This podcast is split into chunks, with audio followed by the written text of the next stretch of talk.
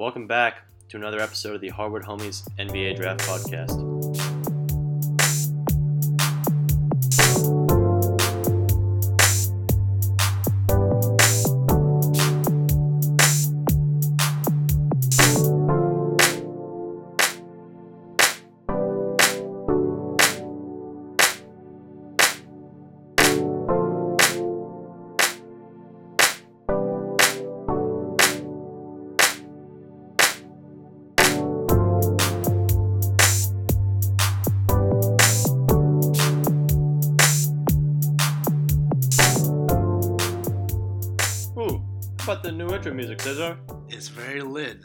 That's incredible. Yeah, uh, we got the new intro music coming in, uh, part of the show now. Uh, real excited about that, and today we're real excited about this show as well. Yeah, man. We got a lot of news and analysis coming to you from the NBA Summer League, man. It's it's exciting. Yeah, our episode this week we are going to be doing a uh, some coverage on the Las Vegas Summer League thus far. Most teams have played uh, three games to this point in Las Vegas Summer League. Some teams have some Orlando or Utah Summer League games mixed in with that. But we are going to be talking about some some of the uh, 2017 draft prospects, some who's improved their stock, some who've hurt their stock, and you know some guys who've performed exactly as expected.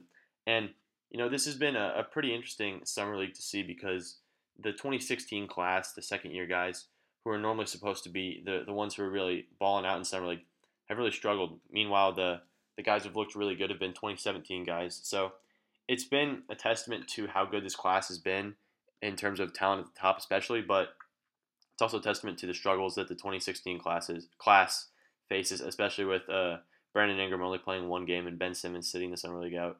Yeah, we've had a lot of marquee guys from last year's draft not doing too much. You know, Jaylen Brown has been looking good, but a lot of the those guys from last year, you know, has either struggled to find footing this year or, you know, hasn't looked super great. So it's been interesting. And, you know, we've got uh, a lot of players. And, you know, obviously the Summer League isn't the end all be all. You don't need to read too much into it, but it does give you a nice little preview, you know, into what they can lend and, you know, what role they'll be playing in the coming year. Right. This all this analysis today, we just want to clarify this is all reading too much into it. The summer league is, you know, a few games and the analysis from it generally doesn't end up actually coming true. But with little basketball being played right now besides it, uh, it's worth looking at, worth seeing how these guys have been performing. But again, Chris Dunn was balling out last summer in summer league and obviously struggled a ton this season. So take all these summer league analyses with a grain of salt. But you know, some of these do offer a preview into how guys have changed their game since the college season, and you can look at some of this stuff and see how guys are, are doing. Uh, on Jaylen Brown, says, uh, you, you talked about Jaylen Brown and how he's looked good. I think Jaylen Brown definitely has been impressive, but I think he struggled with his feel for the game a little bit. That's something that stood out to me. We're not going to talk too much about 2016 guys, but before we get into this, we'll mention a few guys who've stood out a little bit. Uh, DeAndre Bembry is one guy who's looked really good, making a ton of plays for the Hawks, uh, both on the offensive end as you know a, a, really great facilitator, and on the defensive end, you know generating a lot of steals and just playing really well on that end. Uh, Hawks University has obviously benefited him. He didn't get a chance to play a ton last season, but I think he's a guy who could break out with a lot more minutes. As uh, the Hawks did not match that uh, $71 million offer sheet that the Knicks gave to Tim Hardaway Jr., so there will be more minutes on the wing for guys like DeAndre Bembry. He's a guy who could see a breakout next season. Uh, another guy who last night, we're recording this on Tuesday morning, Alex Caruso uh, had a breakout game with uh, 18 points, 9 assists, 4 steals, 4 rebounds, including 4 three pointers. Um, it was Caruso mania last night in that Lakers Kings game that he led them to a victory in. Uh, undrafted out of the 2016 class from that Texas A&M squad that featured, you know, uh, blanking, uh, Danuel House and Jalen Jones, those guys. That was a really good team, and um, looks like he's earned a spot on an NBA roster with his performance. So that's good for him. Uh, any other guys from the 2016 class that really stood out to you, Cesar? Uh, uh, you know, there's obviously been you know a lot of guys that have been up and down in the season, but you know Jaylen Brown, I liked what he's doing defensively and has been a big part of why Boston has looked good this uh, summer league. And as you're talking about other guys, you know Brice Johnson had a big game against Lonzo Ball where he did uh, made a lot of his shots and really did well on defense. So I'm I'm looking for my you know my brother in blue to break out hopefully. But you know we got a lot of interesting guys that have been playing really well from last year. Yeah, Brice Johnson only got nine minutes last season, so hopefully he can earn a little more than that in the coming year. Jakob Poeltl's another guy from the 2016 classes looked better than expected.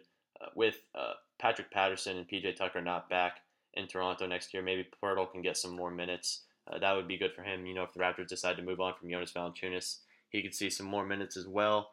But yeah, overall, the 2016 class has been a disappointment. I mean, guys like Wade Baldwin, Dragan Bender really struggling. I mean, Marquese Chriss still missing dunks and you know just not showing a great feel for the game.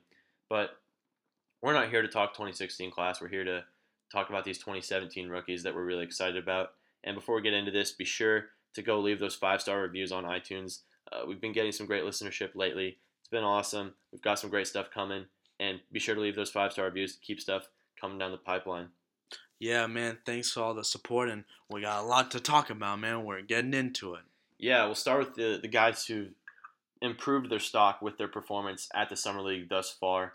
And uh, the first guy that really stands out is John Collins. We've been digging into the Real GM advanced stats database from Summer League, which is really great to have because, you know, the NBA.com stats page for Summer League is very limited. And, you know, sites like ESPN, and Basketball Reference don't have this stuff. But uh, on Real GM, they've got it. It's great. And John Collins is a guy who, in terms of efficiency and advanced stats, has just been balling out. Plus 55 net points per 100 possessions. That's a huge stat to know.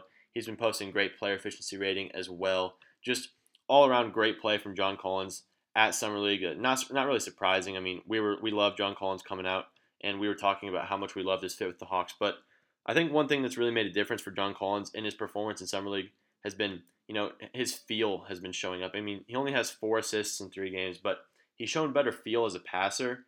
And on the offensive end of the court, he's just, you know, with playing with a better vision, understanding of the game, what to do, and that's something that's really helped him. And uh, you know, posting a player efficiency rating of 34.15, that's that's a that's a con- continuation of what he was doing at Wake Forest in terms of just super high efficiency, 21.09 20, total rebound percentage. Again, beating up on guys on the boards, collecting those shots, 63% true shooting. I mean, he's basically doing what he did at Wake Forest with the Hawks. Obviously, not as high volume of his stats, but he's doing the same sort of things and winning in the same sort of ways, and that's really encouraging to see from Collins. And the fact that you know he's playing a little smarter on offense, defensively, he looks a little better versed in his rotations. He's not as off and as crazy.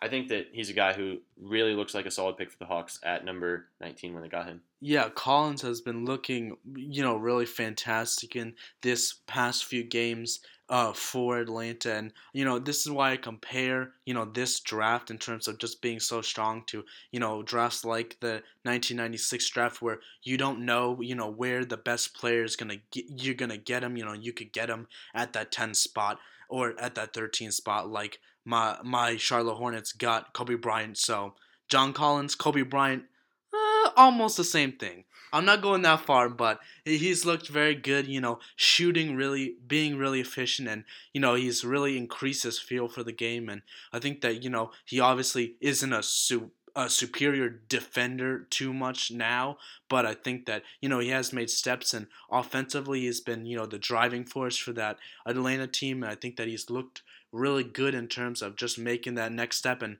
being able to really fit well into the NBA system so far. Yeah, the Hawks probably going to be the, one of the worst teams in the, in the league next year in that race for Luka Doncic and that number one pick. But I think uh, John Collins and DeAndre Bembry are two young guys who look really good. And you know, Taurean Prince has struggled a little bit in summer league, but uh, down the stretch last season, he looked he looked really good. And I think he's another piece of that young core. I mean, obviously Bembry and Prince a little older for most second year players. I think they're both either 23 or 24, so a little older. But John Collins just turned 19, so he's got plenty of time to keep growing as a player. And you know he's just a really awesome player, and I'm I'm super happy. Actually, didn't just turn 19; he'll turn 20 in September. But you know, still very young, obviously, and I'm excited to see how John Collins continues to grow under Coach Budenholzer, especially you know, as we said before, if he can expand his three-point shot to to be on the arc. You know, he's flashed a little bit of mid range game, but he hasn't really shown any three point capabilities. Hasn't attempted a three pointer in the summer league yet. I'd like to see him expand his game out there. I think he could be a really useful player if he could do that.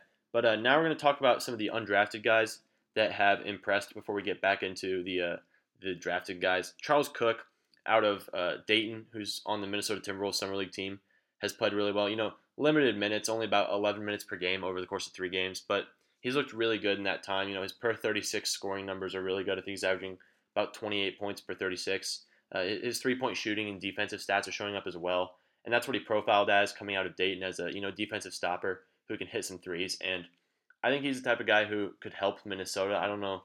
He's probably not getting any playing time this season if he even manages to crack their roster, but I think he's a guy who they could develop a little bit. And you know, if his three-point shot and defense continues to grow, he could be a valuable rotation player for them in a couple of years, possibly. Yeah, exactly. I don't know what type of food they're eating up in Minnesota, but Charlie's cooking out here, I promise you. Maybe he's putting some brats on the grill. Maybe he's making some cheese. I don't know, man, but he's he's been looking good. He's been uh, shooting very well, and you know, been very efficient on that end. Even though he hasn't gotten huge minutes so far, but I like what I've seen. And you know, a guy out of Dayton, uh, you know, very close to my heart. Uh, he's been looking very good, and you know, as one of those seasoned guys that hopefully can add something to uh, Minnesota if he you know makes that next step. I didn't realize you were a Dayton guy. You big you big Dayton fan? Uh, you know, it's close enough to North Carolina, so yeah. Ohio, Ohio, North Carolina, all the same. Yeah. Yeah. All right. All right. I like it. Um, Cameron Oliver, our guy uh, out of Nevada, who was number 19 on my final draft board, ended up signing with the Rockets. Has impressed. You know, again, limited minutes for him, like Charles Cook. Cameron Oliver's only gotten 36 minutes over the course of three games, but you know, his three-point shooting and shot blocking have showed up, and he's rebounded as well, given his limited minutes, which is good to see because rebounding was a bit of a question for him coming out of Nevada, but he's blocked a ton of shots. You know, he had he managed to get three blocks in one of his games, even though he's in playing really limited minutes. And you know, the Rockets signed him to a multi-year deal. I don't know if any of that's guaranteed or, or what, or if it's two, a two-way contract, some sort of thing like that. But we've been saying that we feel like Cameron Oliver could play right away for them this season as you know a solid bench option at the big man spot, given their limited depth there.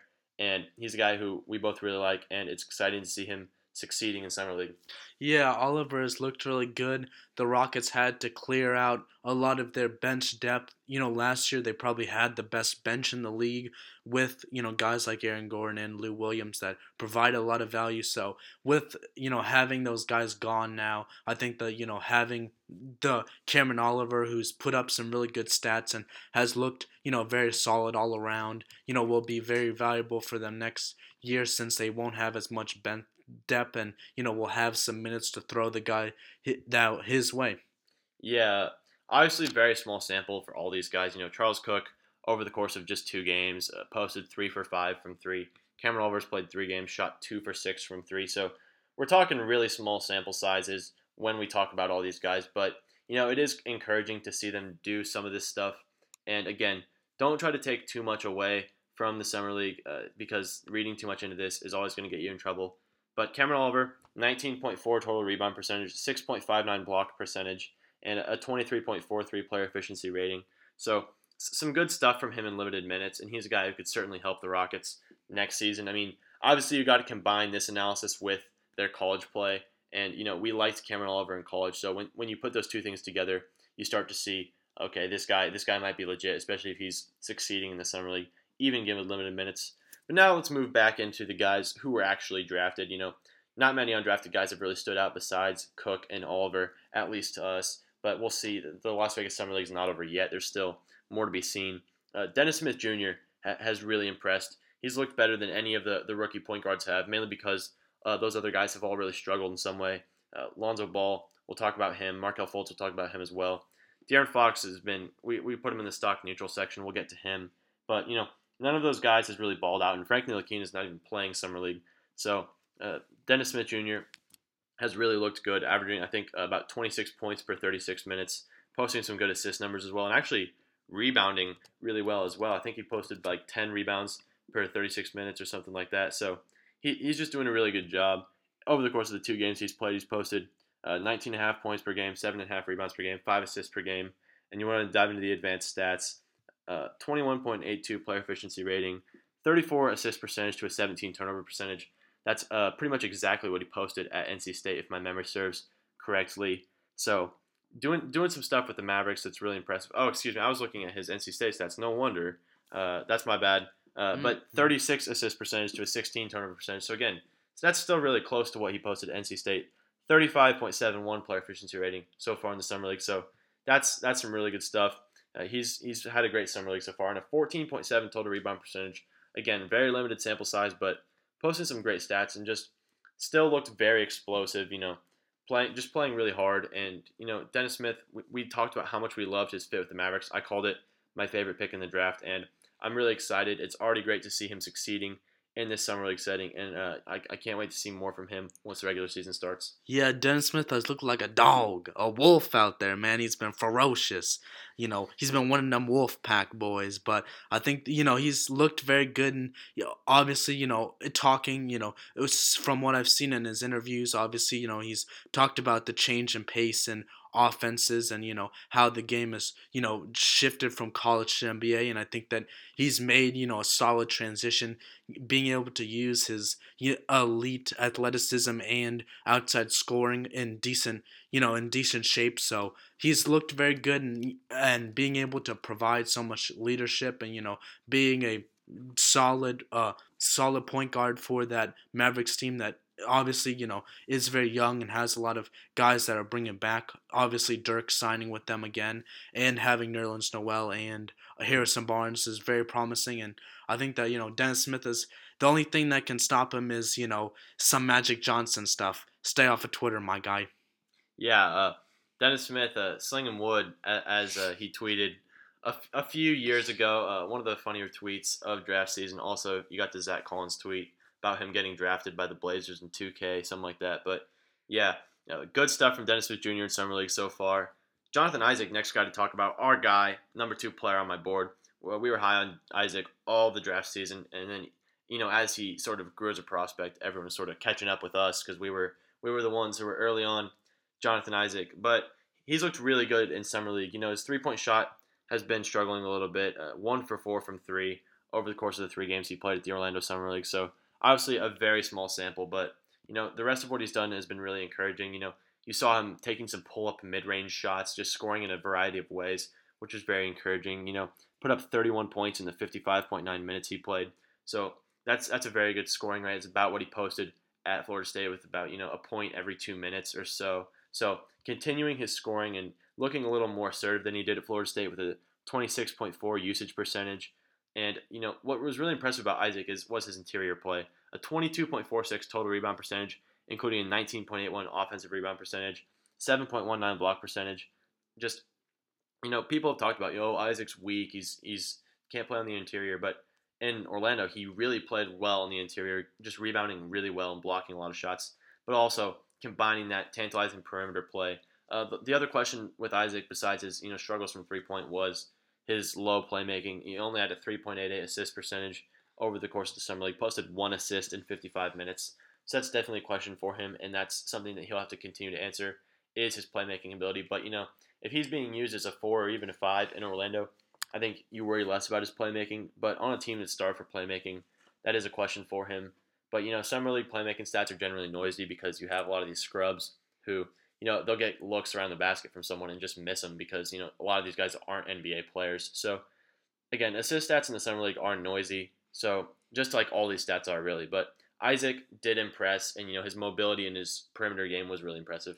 Yeah, Isaac has been looking good. He played some big minutes in the Orlando Summer League, and I think that, you know, giving him that opportunity to grow on offense was really valuable for Orlando. When he was given the ball, he hit up he hit nearly uh, a really high percentage of all the open looks that he got, and he created some good shots from the outside, even though he did struggle a little bit with the shot from three point range. So I think that you know he does need to add some strength. He looked he, he did look a little feral out there, my guy. But you know once he does add strength, and I think that he can add to that defensive presence that he already is showing with that such you know incredible intelligence and you know that uh, uh, excuse me, that intuition to know, you know, how and when to block shots, and you know, having that defensive IQ is obviously super valuable. And then you know once he grows into his body and is able to add some weight, he'll can even bolster his you know inside scoring threat that was uh is certainly growing. Yeah, great play from Jonathan Isaac in the Orlando Summer League. Next guy to talk about is another one of our guys, Sterling Brown, uh, with the Milwaukee Bucks. He's looked pretty good in his time with the Bucks, struggling a lot from two point range. That was the main concern for him. And coming out, that was something that we pegged as something to watch for him was his poor two point scoring ability. That that was something he struggled with at SMU, and that's continued into the NBA Summer League. Uh, but he's done other things well. You know, even though he's only shot seven for 18 from two point range, that's not good. He's shot four for nine from three. Been a good three point shooter as we expected. 45% over the course of his career at SMU, 44% in the summer league so far. And something that's really been impressive for Sterling has been his defensive activity level. A 3.00 steal percentage, a 6.11 block percentage. That's something I didn't see coming was his shot blocking ability. You know, posting four steals and five blocks over the course of three games in the Las Vegas Summer League. You know, he's just been impressive all around, uh, scoring the ball pretty well, putting up 10 points in, in 21 minutes a game. So Sterling uh, still struggling from two point. That lack of athleticism is apparent when he's driving into the lane. I mean, there were a couple times where I watched him take drives where he just kind of, you know, just tried to get around someone and he just didn't have the athleticism to. And he ended up just putting up a bad shot or getting it blocked, something like that. So I think two point scoring is going to be something he struggles with. But as a three point scorer and versatile defender, that's what he really brings to the table that's useful. And he's been showing that in the Summer League so far. And it's good to see that from him. And I think in Milwaukee he's going to be an awesome fit. Yeah, Sterling did, you know, what we expected him to and did it very well. He made those three point shots that we obviously expected him to be able to translate well to the NBA, hitting eh, really high percentages at his time at SMU. So that is one, you know, his best characteristic and something that can really translate to a Milwaukee team that needs outside scoring. And on the defensive end, he's been putting up big numbers and being very effective, locking down some of the premier guys in the summer league. So uh, I liked what he did, and I think that you know Milwaukee can certainly use a player as you know versatile as him. Yeah, Sterling Brown. Uh, hopefully, he can earn some minutes this season in Milwaukee. Jason Kidd won't be afraid to play him right away. Uh, his teammate DJ Wilson, who the Bucks took in the first round, has also looked really good in summer league. Just doing a little bit of everything, you know, hitting threes, rebounding better than expected, blocking shots, even you know flashing some nice floater game on the inside. He's also been getting a lot of assists as well, at least relative to his expectations. So DJ Wilson has looked really good for the Bucks as well. I mean, him and Rashad Vaughn have been leading that summer league team so far, and that's been a, good combo. Rashad Vaughn uh, uh, kind of having a breakout after really struggling for his first two years in the NBA. But uh, now DJ Wilson looked really good in this summer league, and that's always good to see uh, because we were high on DJ Wilson. Cesar talked about him in our second round prospects. Cesar was first really high on him, and you know DJ Wilson shooting 38% from three in the summer league so far, about what he did at Michigan last year. Struggling a lot from two point, you know, only a 46 or excuse me 43 percent field goal percentage overall. But you know, a 17 assist percentage is good numbers for him. He didn't do that at Michigan at all, so that's encouraging. 5.56 block percentage, and you know, still struggled to rebound a little bit. But at least on the defensive end, he's doing a better job rebounding. 18.66 defensive rebound, excuse me, rebounding percentage. He's really just struggled a lot on offense with only a 3.77 offensive rebound percentage. So DJ Wilson, you know, uh, hasn't been amazing, but has probably outperformed his draft slot a little bit you know, showing better poise than expected, and you know, just doing a lot of different things for the Milwaukee Bucks summer league team. Oh, absolutely, he's looked very good. I'd just like to say, you know, on a lot of sports podcasts and shows, people aren't responsible for the takes that they are, but that's not what we're about at Hardwood Homies.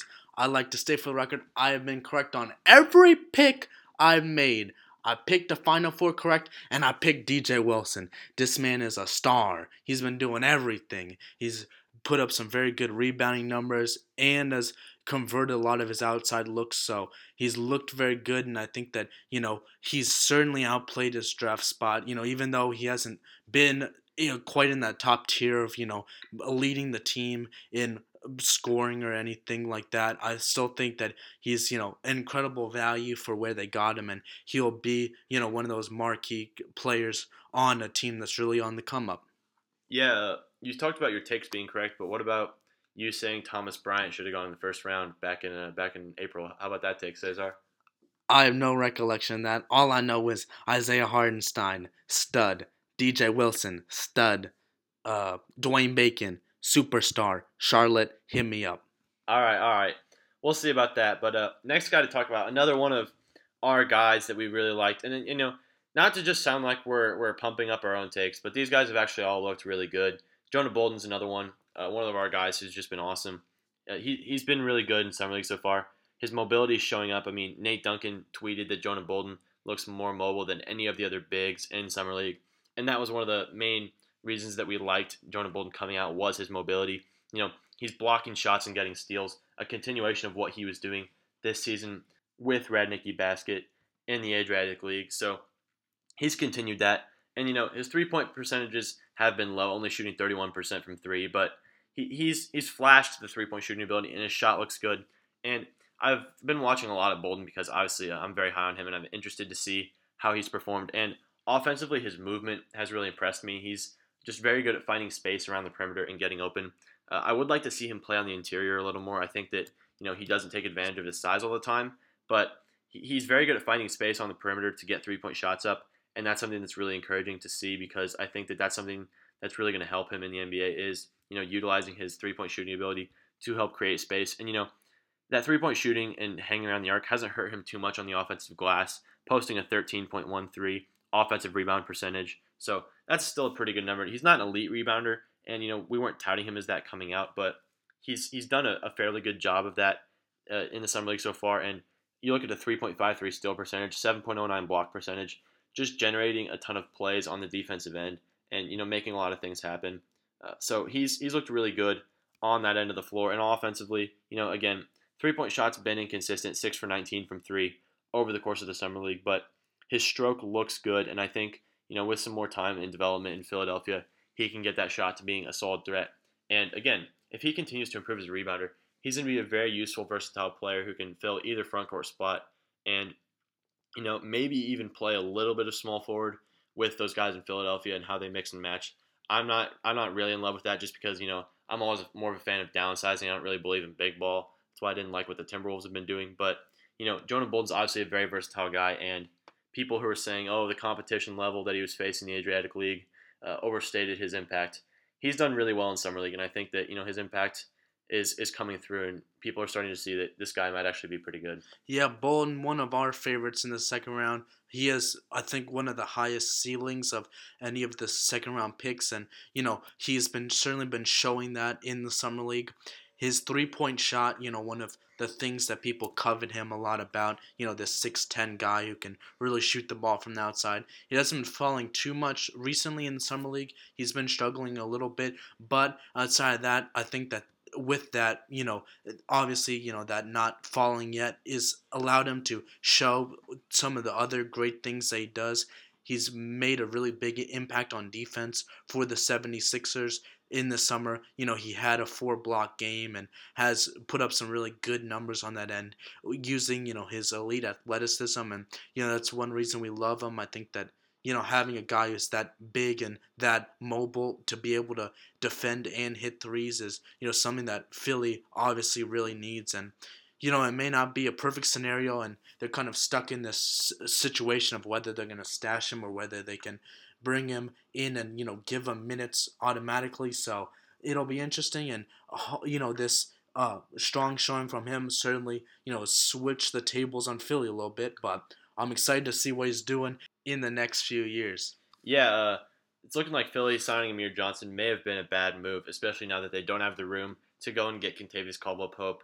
Uh, I bet Bryan Colangelo is really regretting that move because, you know, they could just bring over Bolden for the minimum, and he could easily fill Amir Johnson's minutes. Obviously, Bolden can't offer that veteran leadership that Amir Johnson can, and this season, Amir Johnson, an RPM superstar, probably would be more valuable than Bolden. But I think that you know getting some development time for Bolden would be really good. But we'll see whether they still bring him over or not, or whether he spends another year with Red Star. He does have a contract with them in the in the Adriatic League, so or maybe it's EuroLeague. I'm not sure. I know he's signed with them, but we'll see where Jonah Bolden ends up over the next few years, as Cesar said. But next guy to talk about uh, has been a guy who's caught a lot of people people's eyes in various games is Donovan Mitchell with the Utah Jazz, a, a guy we were really high on coming out. Had him number seven on my board, and I've been really impressed with how Donovan Mitchell's played. You know, just making a lot of plays and using his athleticism, posting a 6.11 steal percentage.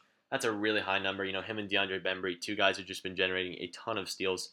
And, you know, his three point shot's still been struggling a bit. I think he's only shooting uh, in, the, in the low 30s for in terms of his percentages so far. So that's that's a problem for him. And, you know, his three point shot's continuing to improve. But obviously, this is a small sample, and I do think his three point shot's better than what he's shown here. I mean, I've seen workout videos of him shooting, which, again, noisy thing to look at because workout videos aren't in a game setting, but his shot does look continuing to improve. So I am excited for Donovan Mitchell and you know just the way that he's been creating plays in summer league and you know his playmaking ability has shown up a little bit too. With you know some people have hoped that he could potentially transition to being a, a, a, at least a part-time ball handler. I think that that would be a good thing for him, and you know I'm excited to see how Donovan Mitchell develops in Utah, especially with likely him getting more perimeter touches this season now that Gordon Hayward's gone.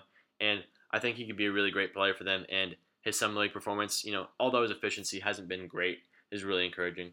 Yeah, he's looked really good for Utah, you know, being a defensive presence as, you know, one of those leaders with so many, you know, big defensive players like Rudy Gobert, obviously on Utah. So I think that Donovan Mitchell is a really big upside play for the Jazz. You know, since they don't have Gordon Hayward anymore, they have you know a lot of space in what they can do and how they their uh excuse me how their roster will be flexible. So Donovan Mitchell has been looking really good defensively, and you know even though his a three point shot has been struggling. He's you know been a bit streaky at uh, Louisville, so I don't I don't uh, I don't put it against him for you know being able to get back his touch and you know he does so many things well on offense and being a lockdown defender is so valuable nowadays. I think that you know he has shown so much potential and if he's able to get his shot and you know get that nice touch from the outside, he can be the player that you know we really hope and expect he'll be. Yeah, one other thing that Donovan Mitchell struggled with has been drawing fouls. Uh, only six free throw attempts to six, 67 field goal attempts over the course of the summer league. Again, all this is small sample size and it's all noisy stats, but that is something to watch. Is Donovan Mitchell's foul drawing ability? Um, maybe he needs to go into contact more as a driver because again, his shooting efficiency struggles have continued from Louisville, only shooting 38% in the summer league. That's dragged down by an 8 for 26 performance in the Las Vegas summer league that has hurt his efficiency as a whole a lot. But even so, uh, he, he needs to figure out uh, to, how to fix that you know ability to finish around the rim because that's something he struggled with at Louisville, and his inability to draw fouls and his struggling finishing around the rim has continued into summer league. So again, we like Donovan Mitchell, but there's still stuff he has to improve on. But his defensive impact showing up is really encouraging, and his playmaking ability has looked better than expected as well. So that's all exciting to see. But we still need to see Donovan Mitchell make improvements before he becomes, you know, a legit rotation guy, just like almost every guy in this draft does. But another guy who's kind of came out of nowhere as a, a guy who's really impressed in summer league. Uh, I called it the worst pick of the draft, and it's looking like I might have to eat crow. Uh, Bam Adebayo at number 14 with the Heat has just been awesome in the summer league, both in Orlando and in Las Vegas. Uh, just a combination of offensive rebounding, shot blocking, and finishing, along with putting up some great volume on his stats, has just made Adebayo look really good. I mean, especially early on in the Orlando Summer League, he was just dominating, you know, posting double doubles and everything, and that's continued into the Las Vegas Summer League. And I've been really impressed with Adebayo. I, I didn't think he had this in him, honestly, but uh, he's showing up as a, a better athlete than I gave him credit for, and you know, maybe a better finisher than I gave him credit for as well, and being able to contribute at a higher volume and just being a, a good full time center. But again, the problem for him is in Miami, he might not have the opportunity to play a whole lot of full time center given Hassan Whiteside's presence. So uh, it's going to be interesting to watch how he fits in there. But I've been really impressed with how Adebayo's played in summer league. Yeah, he was killing it in Orlando. You know, one of the huge names and one of the biggest storylines coming out of the Orlando summer uh, summer league was, you know, how dominant Adebayo was. He did such good work inside and was, you know, a really dominating presence uh, in the paint, getting you know put back shots and grabbing offensive rebounds. So he looked really good, and having that you know team there with Miami coming back, it'll be interesting as we're talking about you know where he'll fit with Hassan Whiteside and you know how he'll be able to incorporate into that roster. But you know regardless of that, they he certainly has been balling out, and you know he's looked very good. He's been a very efficient as you know rebounder and a scorer. So, uh, you know, I, I think that he has done what you know they uh, he has advertised this, you know, very strong post presence, uh, just like his time at Kentucky. So I think that he's been looking good, and uh, obviously, you know, if he wants to expand his game, he'll probably need to do that if he wants to, you know, actually get minutes next to Whiteside. But you know, if he lands somewhere else, I think that he can be very valuable in what he can add. Yeah, Adebayo struggled a lot with efficiency in Orlando, shooting only 19 of 54 from the field. I think that was a big product of, you know, sometimes him forcing some post up looks and taking a lot of ill advised mid range jumpers. But he drew a ton of fouls, of 42 free throw attempts over the course of those four games, and shot 76% from the line over the course of the Orlando Summer League. That's better than what he did at Kentucky. So his his jump shot improving. That was sort of a, a small a small storyline coming out. People were saying that he was a better jump shooter than he showed at Kentucky, and that free throw percentage would certainly be an indication of that. So you know maybe we see Bam Adebayo shooting from mid range and the perimeter more uh, next year. So that's something to watch for sure, and that's exciting to see. Um, I'm glad for see, to see Adebayo succeed. I didn't want him to be the worst pick in the draft, especially because I think this Miami Heat team is fun. So that'll be fun to see if Adebayo can continue to, to expand his game. Uh, another guy who's looked really good is uh, Kyle Kuzma with the Lakers. Uh, his hot hand has continued from the combine. Uh, he had a, a, huge game. I think put up 30 points in one of his games, and his three point shot has just continued to look good obviously a, a, small sample size, only a two games played for Kuzma so far, but uh, he he's he was really good in those two games, and his scoring continued to look good. So it's exciting to see Kuzma continue to look good, and he could end up being a steal at number 27 for the Lakers. Yeah, Kuzma was one of the most athletically gifted and you know one of those uh, incredibly uh, fluid athletes on the wing, and you know the Lakers got a guy that can really move the ball well and works well in their system with Lonzo and Brandon Ingram. So they've had a, a, a very good showing, you know, so far, and I think that you know having Kuzma being that true outside threat, getting so hot and you know hitting a high percentage three point shots is very valuable as you know young team that definitely needs shooting. He will you know obviously occupy a role that's very valuable and he's been looking very good and outplayed his draft stock so far. Yeah one game against the celtics put up 31 points 9 rebounds including 5 of 10 from the three point line. So i think the key for kuzma is uh, his three point shot you know. Coming out we talked about him as you know he was pretty average or a little above average in most portions of his game, but he needed to have one standout skill to really stick in the NBA as a good player, and that's looking like it can be three point shooting. And you know, given his mobility, as Cesar mentioned, he could potentially play some small forward if his that three point shot continues to succeed. But you know, we'll see how Kuzma continues to develop in LA, but he should be able to get a fair amount of minutes next season, given you know the fact that you know on the wing they don't have a lot of guys. You know, Luol Deng not really should be getting a ton of minutes at this point in his career. So Kuzma could potentially get some time at either forward spot next season. That'll be exciting to see. And that's going to wrap up the stock up section. That's all the guys that you know we've been impressed by out of this class. Obviously, there are a number of guys who were undrafted from previous drafts or from the 2016 or 2015 class, or even 2014. I mean, you look at how well Dante Exum has played. So, still guys to watch from other classes, but right now we're just focusing on the 2017 guys because we don't want this to be a three-hour podcast. Um, moving on to stock down, though, we'll start with uh, the number one pick in this year's draft, Markelle Fultz. I mean, uh, it's pretty easy to see why the stock's down. The man got hurt, uh, sprained his ankle, is the official word uh, out of Philadelphia about the injury, which is good that it's not something serious because, man, if they had another serious injury to a top pick, that would have just been absolutely brutal for the process. But Fultz is out for the remainder of the summer league with that injury, and you know the injury is concerning, but he did struggle a bit with efficiency early on in summer league, but he did look pretty good uh, during his time in the summer league. You know, obviously flashing that elite spin move and just just contributing in a number of different ways.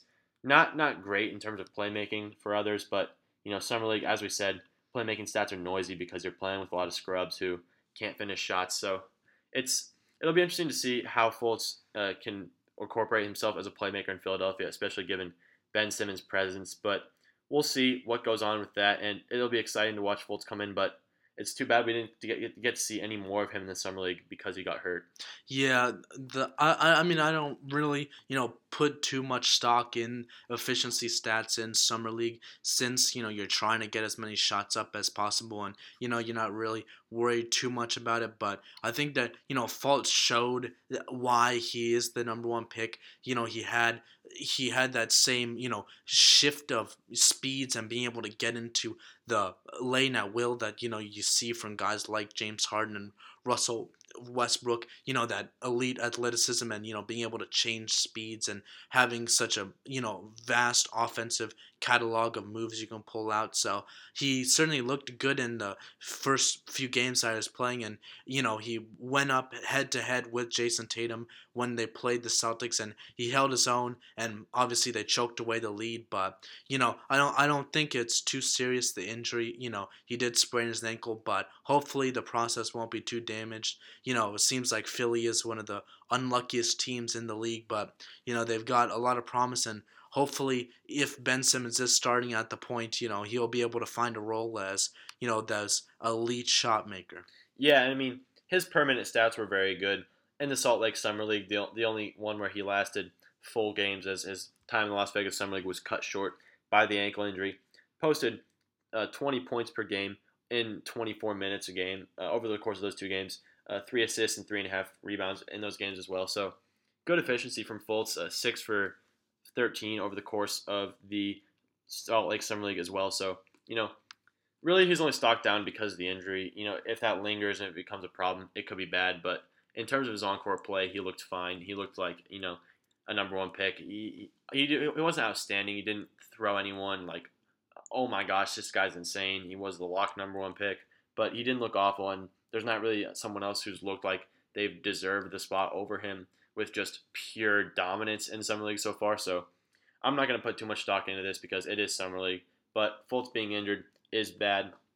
Next guy to talk about with stock down is the number two pick, Lonzo Ball, who was quote unquote injured and avoided that matchup with De'Aaron Fox and the Kings last night, which the Lakers ended up winning on the backs of Alex Caruso's uh, unforgettable performance. But Lonzo avoiding that uh, matchup with Fox is obviously uh, sad to see because it would have been fun to see a third matchup between those two guys, especially after Fox torched Lonzo in the NCAA tournament to the tune of 39 points while holding Lonzo to 10 points. Uh, everyone wanted to see those two guys go at it again, but even when he's played uh, before he got quote unquote injured, uh, Lonzo only shot 2 for 16 from three point range and posted just an 8.2 player efficiency rating. And again, these stats are noisy, but uh, Lonzo Ball's uh, shooting was something to worry about coming into the NBA, especially given his unorthodox form and questionable shot selection. And in the summer league, he definitely struggled from outside, shooting just two for 16 from three point range. So that's that's certainly something to question. But his playmaking was really great, and he obviously posted a triple double in his second game in the Las Vegas Summer League. But you know, he struggled in that first game a lot, and it's going to be interesting to see how his offense translates to the NBA. Yeah, he you know was had an up down up and down two first games. You know, he's obviously the symptom of hyperbola. You know, getting oh oh he's the best thing ever. Oh no, never mind, he's a bust after one bad game. So, you know, I I think that you know he is what uh, he is as advertised. He you know in that first game he didn't look too confident in shooting but you know his his passing obviously you know is his best characteristic. And if you know Brandon Ingram is there for lobs and other shot creation I think that he'll be valuable. But man now that Lonzo's hurt we can move on to the the real show put LaVar in Magic Johnson I can't wait he's about to beat Michael Jordan one on one put him in man. We got to see it.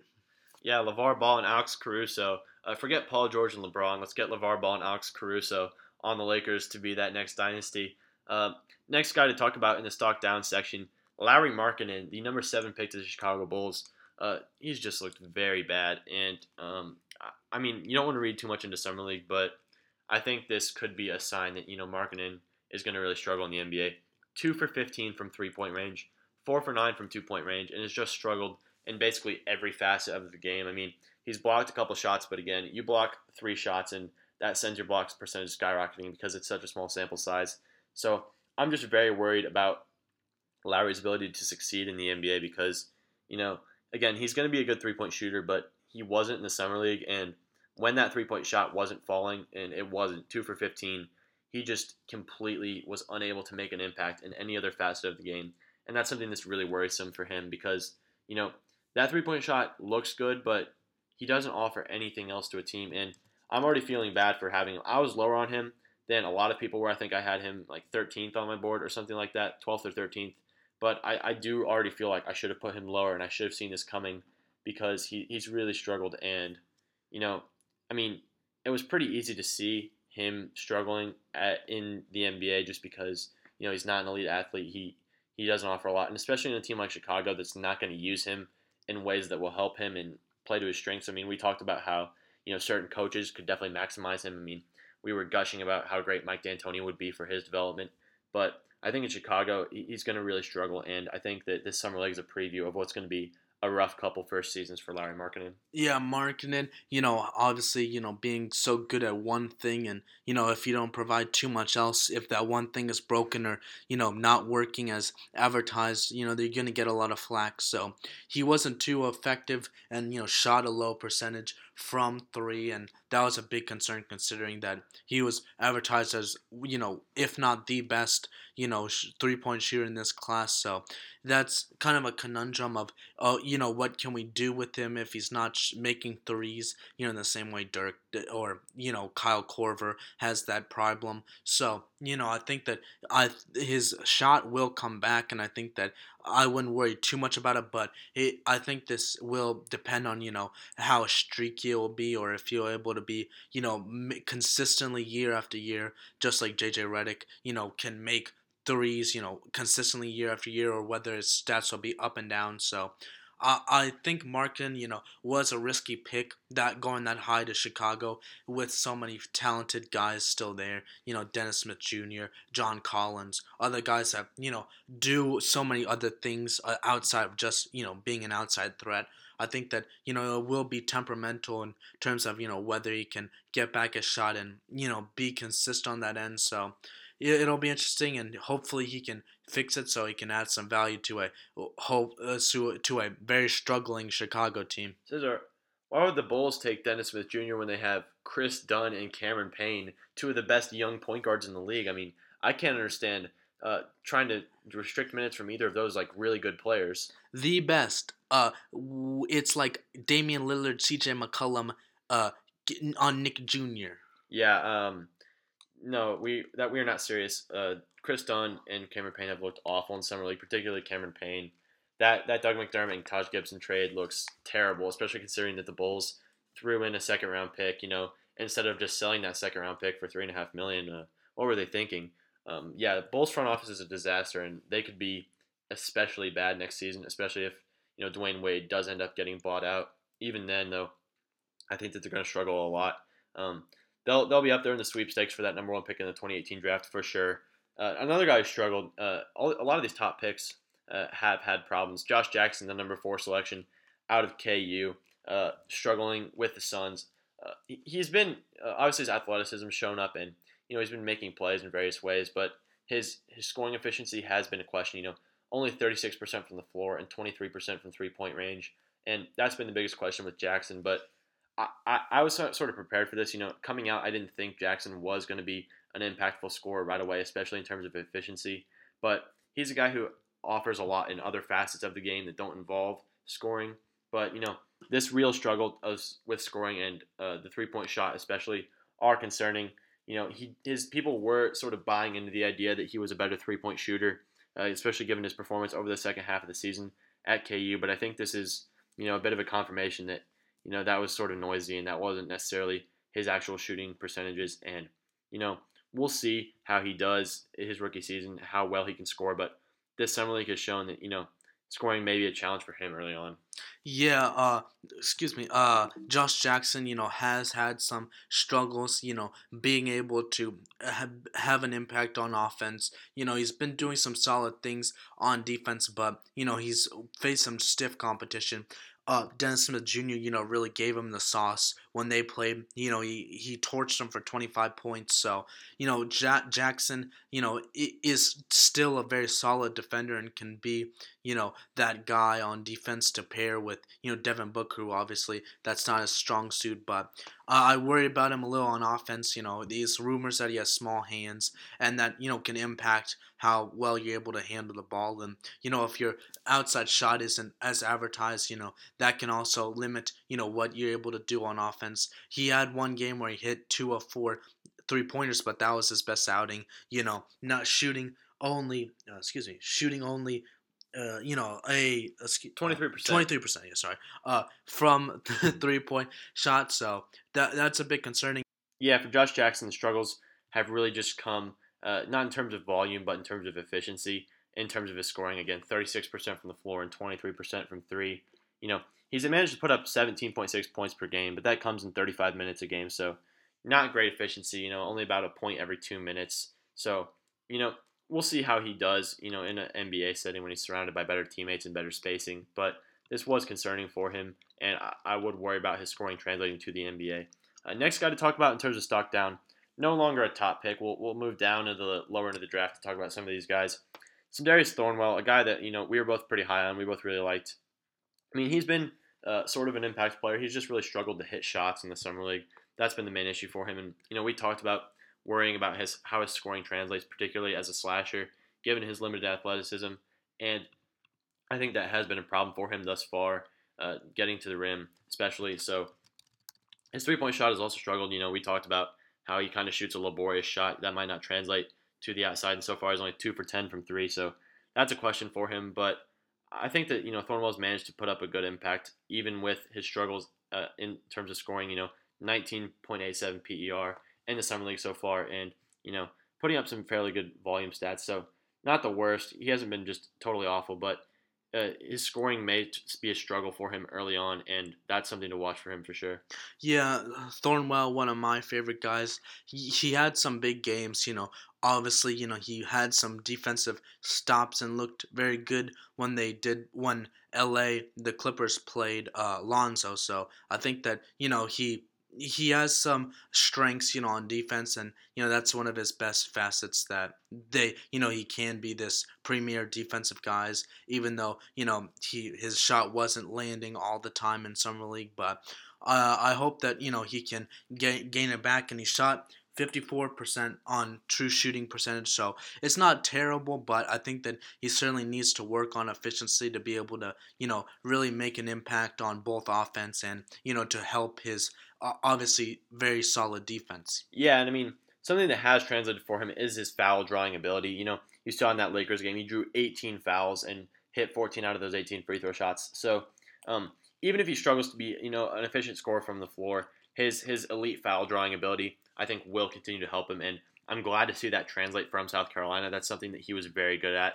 that I noted over the course of his career, and that's continued into the summer league. So that's good to see for Thornwell. But you know, it is worth tempering your expectations when a guy does struggle to score from the floor so much. Uh, one guy who's super struggled that we were really high on, another guy I might have to eat crow on, is Wesley Iwundu, who I had as my number 16 player on my board. But he was just awful in the Orlando Summer League for the Magic. You know, only posted a 3.99 player efficiency rating. Uh, there's basically nothing he did well. I mean, he was getting some fairly decent minutes and just did absolutely nothing. Uh, I don't have a whole lot other than that on Wesley Wundu. Just some pretty terrible performance from him. And um, I mean, you know, obviously it's a few games. It doesn't mean a whole lot, but this is a bit of a bad sign when it comes to Wundu going forward. And I, I am a little bit worried with how he performed in the summer league. Yeah, Wundu, you know, one of those seasoned guys that you would hope would come into the summer league, you know, all ready to ball and you know be able to make an impact. But he never really got his footing too much, you know, playing for Orlando. You know, obviously they have a lot of players that they've been you know rotating through and they've been experimenting a lot. But I think a Wundu, you know, hasn't ever found you know his niche and you know being such a talented, you know, combo guard. I think that you know having a good touch on the ball and being able to you know make good decisions is something that definitely comes with time, and you know that hasn't shown itself fully yet. But I think that you know he hopefully can you know continue to work on uh, his offense and you know being able to be more efficient and you know getting teammates as the ball is you know his primary concern. So you know, it, it was an up and down summer league for him, but you know, I think that it, it'll be interesting on you know how we can evolve and move forward? I'd say it was mostly a down summer league. I wouldn't say there was much up to it. You know, posting uh, only two assists to ten turnovers over the course of the summer league. When one of his biggest strengths coming out of K State was his playmaking ability. Um, I am worried about Iwundu, but again, we'll see how he actually performs during the NBA season. I mean, there have been guys who've had bad summer leagues that have gone on to play great over the course of their rookie seasons, or vice versa. So don't read too much into this, but Wesley Iwundu did struggle over the course of summer league. Tyler Lydon, another guy who struggled. Again, we didn't like this pick for the Nuggets at all, given team context and you know just Lydon's value as a player as a whole.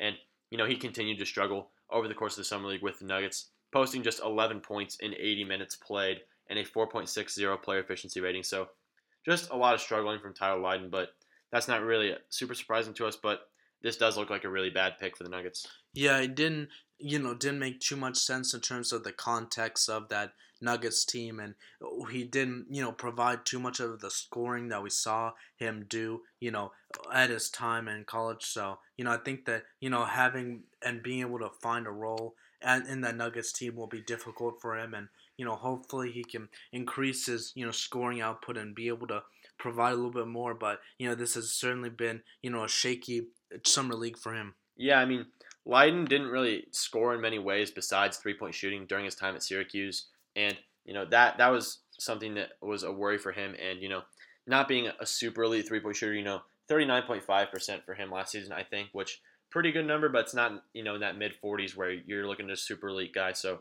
that's a question for Lydon, and also he's probably struggling, you know, coming from his own defense scheme at Syracuse, adjusting to playing, you know, an NBA more NBA type scheme with the Nuggets. So that'll be something to watch for Lydon, and I think you know he's probably not going to play hardly at all this this year, just given the Nuggets' glut of power forwards. You, you look at guys like uh, Juancho Hernangomez deserves more minutes, and they just brought in Trey Lyles with Tyler Lydon in that trade from the Jazz. So we'll have to see, you know, what Tyler Lydon does next season, but it's not looking pretty so far. Um, another guy that struggled, uh, the, the favorite of the draft community, the darling of the pre-draft process, Derrick White, um, really has struggled uh, in the summer league so far. I mean, he's been getting some pretty pretty good usage. I mean, about a 25 usage percentage during his time on the floor with the Spurs, but he's just struggled a lot even with that. You know, uh, posting nine assists and nine turnovers. That's that's not something that he did at Colorado. I mean, he wasn't an elite playmaker, but he was pretty good at it, and you know, he's really struggled to score as well in the summer league, which is disappointing for someone who you know people there were people who legitimately you know not really like being crazy at all just like you know saying you know this guy's almost doing the same sort of things that Markelle Fultz was doing in Washington just on a bit less volume. So that was something that was really disappointing for Derrick White is how much he struggled in the summer league. But again you know it's the Spurs. He'll probably end up being a 10-time all-star. And so there's nothing really to worry about but this has been uh, a bit of a worry for him so far in summer league yeah, one of the biggest concerns about White is that he hasn't, you know, uh, taken care of the ball super well in summer league. You know, not posting a great turnover to uh, assist ratio, and you know, as a you know guy that you depend on as your primary ball handler or you know at that two spot you really hope that they can you know facilitate an offense and even though he's not a fantastic passer you hope that he can you know handle the ball well and that hasn't been one of his strong suits sadly so I still believe him in him, and you know he put up some very good numbers at Colorado. So I think that you know he can once he gets in his offensive groove, I think that you know he can really continue to I- increase and work on his outside shot where you know he did shoot uh, 40% from three at colorado and you know it's a very valuable free throw shooter as well so i think that you know he needs that spurs system to sort of get, uh, seep into his blood i think that you know he needs to stop being like coloradoan and be a spurian yeah i like i like those two new adjectives you just made up uh, thank you coloradoan and spurian uh, we want to see Derrick White go from Coloradoan to Spurian. That's that's the goal with him.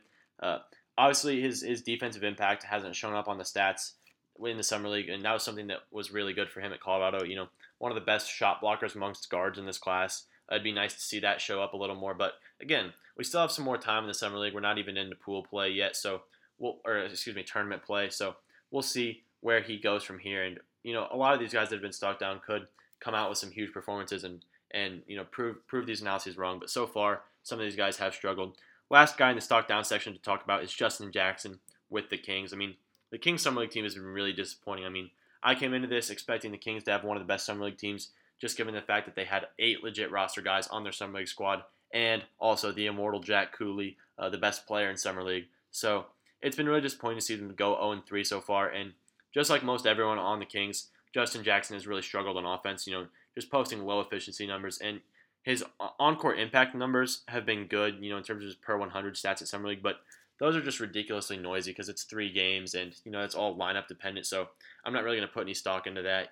He's just he's struggled a lot. I mean, his movement is good and you know he's looked good as an athlete, but offensively he's continued to struggle. And you know early on Sacramento's offense could be very bad next season as you know a lot of these young guys have struggled. Buddy Hield really struggling from two point in the summer league so far. So it's unclear to me where the Kings are going to get their points from if George Hill comes out of the gate slower, isn't healthy. And you know, Justin Jackson doesn't look like he's going to mitigate any of those scoring issues with his performance thus far. Yeah, Jackson, you know, was one of the premier guys at UNC, and you know, the change to Sacramento has been a bit rough. I think that you know he has shown some potential on defense. He has, you know, he showed that uh, quickness and speed. You know, why people thought he could be a decent defender in the NBA, but you know, on offense, he's really struggled. You know, having that outside shot not fall, and you know, while he is a decent creator, you know, other people on his team, you know, De'Aaron Fox, Buddy Hield have also struggled and you know haven't really created the open looks that he needs to be that efficient scorer like he uh, was on the national championship uh, UNC squad. So I think that you know he he still shows some promise in terms of just you know being having the right tools to be a good defender. But you know he did show some weakness on offense. You know when your other uh, teammates aren't really creating for you in the way that you would hope. So, you know, hopefully he can gain it back. Yeah, I think Justin Jackson is an interesting player. I'd like to see him succeed in Sacramento, especially given their lack of depth at the small forward spot. Uh, they did just sign 40 year old Vince Carter, but uh, we'll see how much he can actually play for them. Uh, that finishes up the stock down section for us. We'll move on to the stock neutral. We've got a few guys in here because you know we wanted to make sure we covered all the lottery guys and how they've performed in summer league. Obviously, Frank Ntilikina and Malik Monk have not played in summer league. Uh, Malik Monk due to injury, and I think Ntilikina is injured as well. I think he's like uh, tweaked something in practice with the Knicks, which is just classic Knicks. But we'll start with De'Aaron Fox, who, you know, has struggled with playmaking. You know, only posting a 20 assist percentage to a 15 turnover percentage. But again, playmaking stats are probably the ones that you should least read into during summer league. But uh, I think the main thing that's worried some about Fox is he, he's supposed to be the leader of this Kings team. That was you know part of the reason they brought him in was as a team leader and a guy who really bought into the the Sacramento belief that they could be a good team. But you know so far the Kings have really struggled as a team, going 0 3 in summer league, and you know I think some of that does fall on Fox as a leader. You know you, you can't put it all on him. Obviously, I mean some of these guys have really struggled scoring the ball. We talked about Justin Jackson and Buddy Hield hasn't been much better. Skal Labissiere is also really disappointed, but you know De'Aaron Fox, that, that is something worrisome, especially because he was such a winner at Kentucky. But the good news for Fox is his defense has been awesome in the summer league, you know, generating steals and just his athleticism has been showing up, showing up in a lot of different ways. So, you know, I'd say it's still stock neutral for him. I wouldn't put too much stock into the summer league for him, but it is concerning to see the Kings struggling. Yeah, that it was kind of strange. You know, De'Aaron Fox in a lot of the games I played, you know, showed off why people love him with that you know super quick speed and that's one of his best characteristics but the biggest problem with that that is you know he didn't take care of the ball pr- uh, particularly well. You know he had a high turnover percentage and you know didn't create too many shots for other people on his team which you know is problematic for a guy that you're hoping can be that leader and that floor general for your team. So you know I still believe in De'Aaron Fox and I really like you know what he's going to bring to Sacramento Sacramento, but you know, I, I think that the, there's obviously you know rough patches that you have to iron out, and you know it's kind of incredible that you know I'm I'm kind of coming around that maybe Vlade Divac's uh, claim that they'll be better off without Demarcus Cousins in a few years, maybe right, even though it may take a lot of elbow grease. Yeah, for sure. I mean, this Kings young core does look like it has a lot of promise, but we haven't seen them all together on the floor yet. I mean, I'm not going to count summer league just because you know it's summer league, but uh, another guy whose stock has been kind of neutral, Zach Collins. You know, obviously really struggled in the offensive end. Uh, only four for 20 on his field goal attempts in the two games he's played in Las Vegas, but he's been a huge impactor on defense. Uh, 3.96 steal percentage, 9.04 block percentage. Uh, showed some good movement ability. So, he's been impressive on defense, but you know he struggled as a rebounder. 11.45 total rebound percentage, but you got to think at least some of that is due to Caleb Swanigan just swallowing up every rebound playing next to Zach Collins. But you know his struggles on offense and on the glass are concerning, especially given you know his high efficiency play at Gonzaga, which has dipped to a 6.66 player efficiency rating in the summer league. But you know his defensive ability is encouraging. So you know offensively he struggled, defensively he's been great. So let's put him as stock neutral. Yeah, Zach Collins has been hi- highly problematic. You know, he hasn't been too much of a offensive threat for the Blazers, you know, in, in the past week, but you know that's I guess not one of the main reasons why they drafted him. He posted one in the top five in defensive rating, so that was very good overall in the uh, in the league in the summer league. So that was promising, but offensively he's really struggled from outside, and creating his own shot, and you know getting open looks has been you know problematic for him. So that's a bit of concern, but I think that you know Collins ha- has some upside, and hopefully with guys like Damian Lillard and C.J. McCollum that you know take a lot of the pressure off of you. Hopefully, he can get some better looks. You know, next season if he does get minutes next to Nurkic.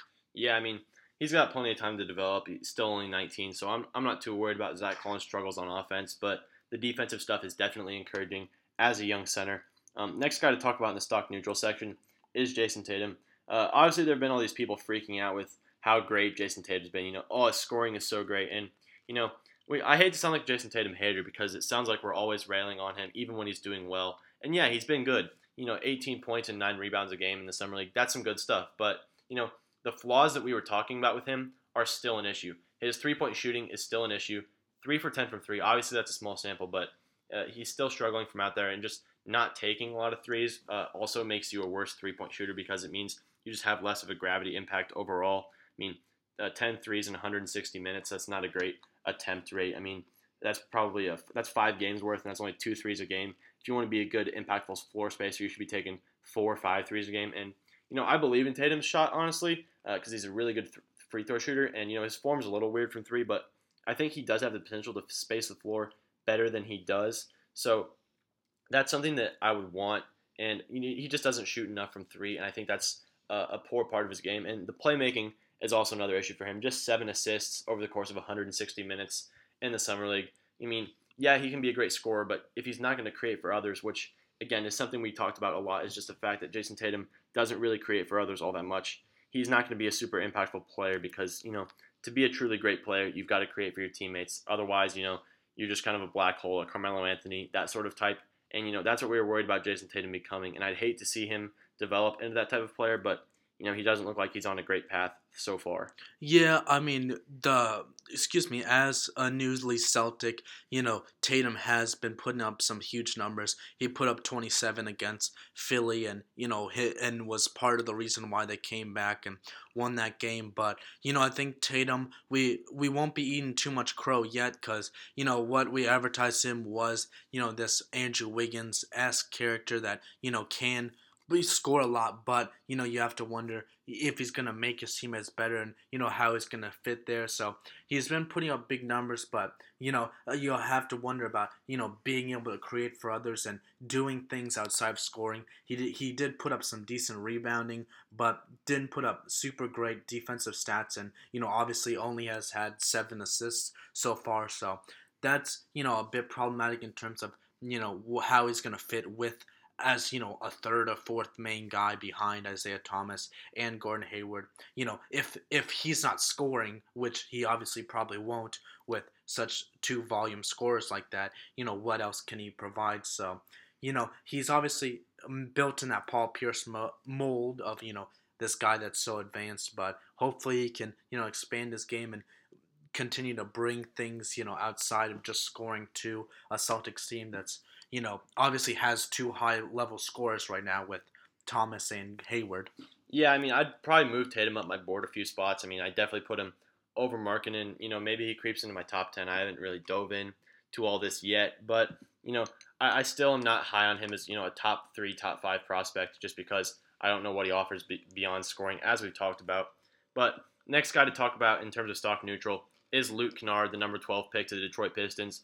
I mean, Luke Kennard has just been exactly what you expect from him. You know, pretty decent scorer, uh, scoring in a number of ways. Good three point shooter from outside, which everything is what you expected, but he wasn't doing anything you didn't expect. So it's not like it was, you know, some insanely good pick, but you know, Luke Kennard looks fine. He can probably play, you know, 17, 18 minutes a game for the Pistons next season, even in their crowded backcourt. So he's stock neutral. I mean, there, there's not much to talk about with him. He did pretty much exactly what was expected of him. Yeah, he's been money from outside. He's had some good looks from three, but you know, outside of that, you know, with his shorter than body height wingspan, you know, he's been limited on defense and what he can provide. So that's been, you know, a little bit of a question, obviously, there. And what he can provide is, you know, a passer and someone who can facilitate an, a Pistons offense that, you know, got really congested at a lot of times. So, you know, he is an outside threat, and he showed that he has been scoring a bit in the summer league, and that's obviously to his credit. But you know, if you have high level scores like Andre Drummond there and Reggie Jackson, you know, it, comparatively. So I think that you know he'll be uh, an outside threat there, but you know he'll have to provide something else. You know, hopefully he can work on his defense and make up for those you know physical attributes that he doesn't necessarily have. Yeah, I mean Pistons offense is pretty starved for shot creation.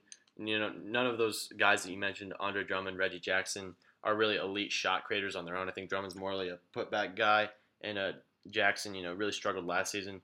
Avery Bradley maybe can provide a little more this season, but uh, Kennard hopefully can bring some more shot creation to that backcourt. But uh, I would like to see him, you know, add a little more on the defensive end. But I don't know how much he can do that. So, you know, Luke Kennard doing what's expected of him, but you know, can he really do much more than that? But last one to talk about in the stock neutral section, last guy we'll touch on is Jawun Evans. He was a guy I was really high on, and you know, the reason I did stock neutral for him was, you know, he was extremely good as a playmaker in summer league. That was uh, something awesome to see from him. But he struggled as a scorer. So you know the plus playmaking minus scoring. Uh, stock neutral for me on Jawun Evans. Yeah, Jawun Evans. He's not the Chris next Chris Paul yet. You know, he's a little guy and he's struggled with scoring. You know, he didn't show Isaiah Thomas flashes. You know, obviously as this undersized point guard. So you know, he's a good playmaker and has good court vision. But you know, with bigger, stronger guys, surrounding him and, and locking him in on defense. I think that, you know, he'll need to work on being able to hit that outside shot and being able to create space on offense. And, you know, as his main job as a playmaker, hopefully he can, you know, continue to uh, evolve and, you know, grow as a scorer. And then hopefully he'll be, you know, a bigger part of that Clippers offense. Yeah, I mean, with all the backcourt guys that they've brought in, Patrick Beverley, Lou Williams, Milos Teodosic, I don't. I mean, Austin Rivers is still there too.